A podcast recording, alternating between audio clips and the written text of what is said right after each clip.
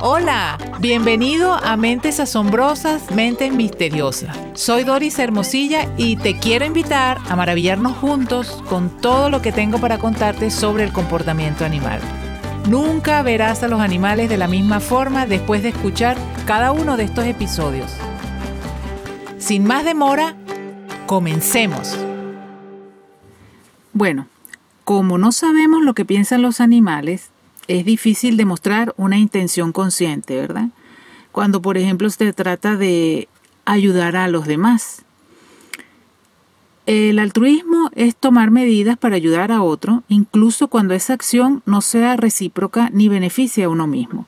Alguna vez en el pasado se creyó que el altruismo requería un nivel de complejidad cognitiva que solo los humanos poseen. Es cierto que ninguna otra especie puede igualar la capacidad de los humanos para pensar de manera abstracta, razonar o usar el lenguaje gramatical, pero al parecer ninguna de estas habilidades es necesaria para el altruismo. De hecho, científicos cada vez más encuentran una beta altruista en otras especies. Muchos actos de altruismo animal se pueden explicar a través de dos teorías establecidas. Una es la selección del parentesco, que establece que los animales ayudarán preferentemente a sus parientes, beneficiando así el legado genético del propio altruista. La selección de parentesco puede explicar muchos actos de altruismo entre animales que viven en grupo. Por ejemplo, la observación en entornos naturales ha demostrado que los primates demuestran un altruismo recíproco durante el aseo, la tolerancia, el intercambio de alimentos, que son comportamientos altruistas, pero de bajo costo que los primates muestran con frecuencia, incluso sin esperar reciprocidad inmediata. La teoría eh, llamada teoría biológica del altruismo dicta que se brindará ayuda a quienes hayan ayudado en el pasado o que puedan ayudar en el futuro. Se diseñó un experimento en cautiverio que demostró que los chimpancés devuelven favores a sus congéneres que los han ayudado previamente a adquirir alimento, incluso lo hacen a un costo material para ellos mismos. Y sobre todo cuando el prójimo incurrió en un riesgo al brindar la asistencia.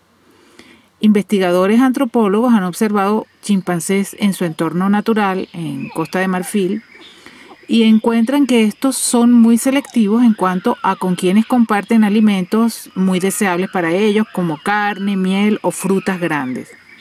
Se observó que los chimpancés eran más propensos a compartir la comida con sus amigos, incluso independientemente de si se presentaban individuos con alto, con alto rango o, eh, o estos que son mendigos, se, se presentaban a reclamar lo suyo. Primero estaban sus amigos a la hora de compartir. En el caso de los bonobos, que tienen fama de ser animales tolerantes, no sé si has escuchado o has leído alguna vez, pero son como los hippies dentro de los primates. Pues bien, un estudio reveló que tanto con los miembros de su grupo como con ajenos a él comparten de manera voluntaria su comida. Comparten con extraños a cambio de su compañía.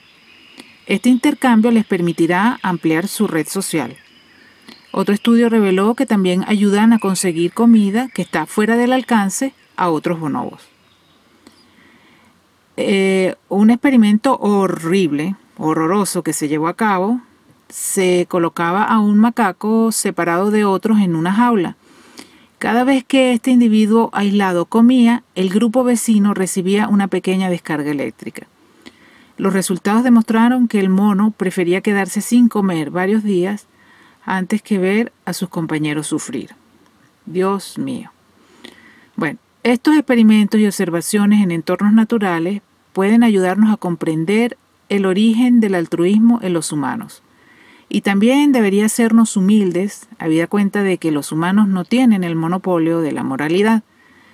Nuestros conceptos del bien y del mal pueden haber evolucionado con nosotros, pero sus raíces son mucho más profundas. Solo tenemos que observar al resto de los animales.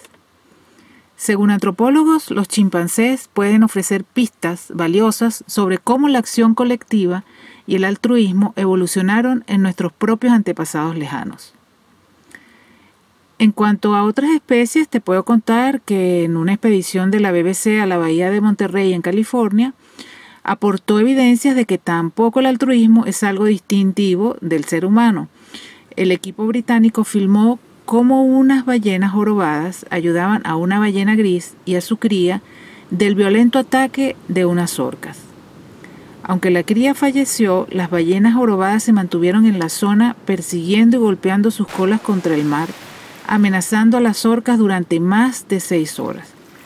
De esta manera impidieron que pudieran alimentarse del cadáver de la cría o atacar a la ballena gris, hasta que ésta pudo continuar su camino en solitario.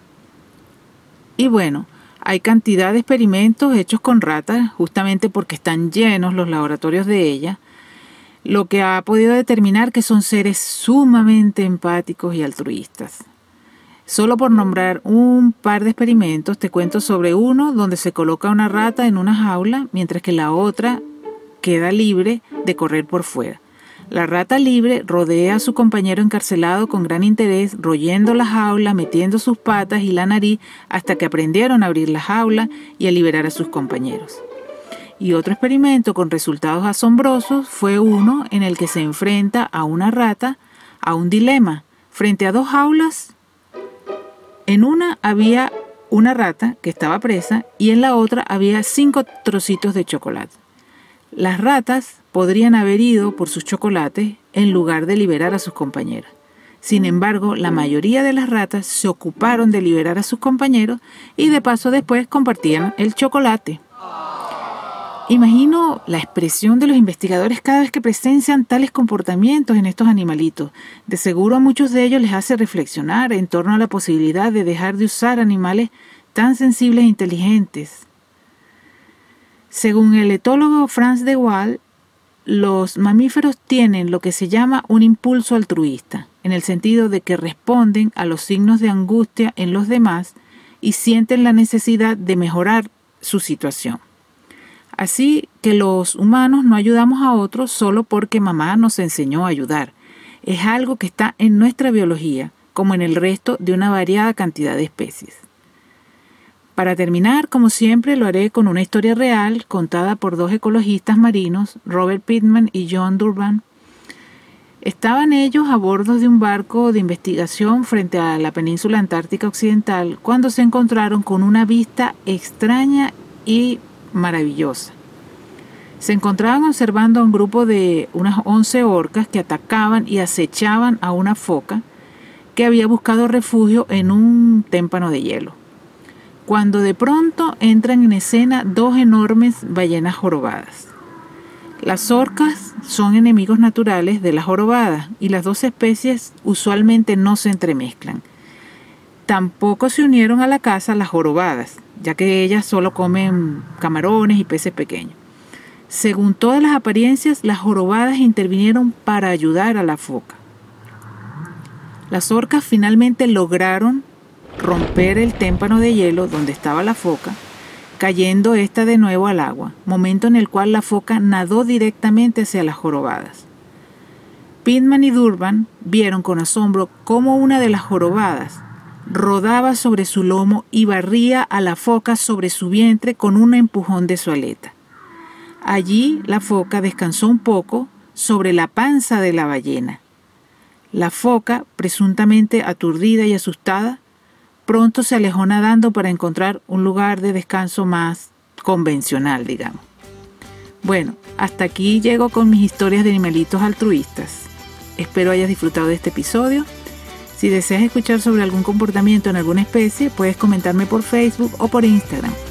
Hasta la próxima.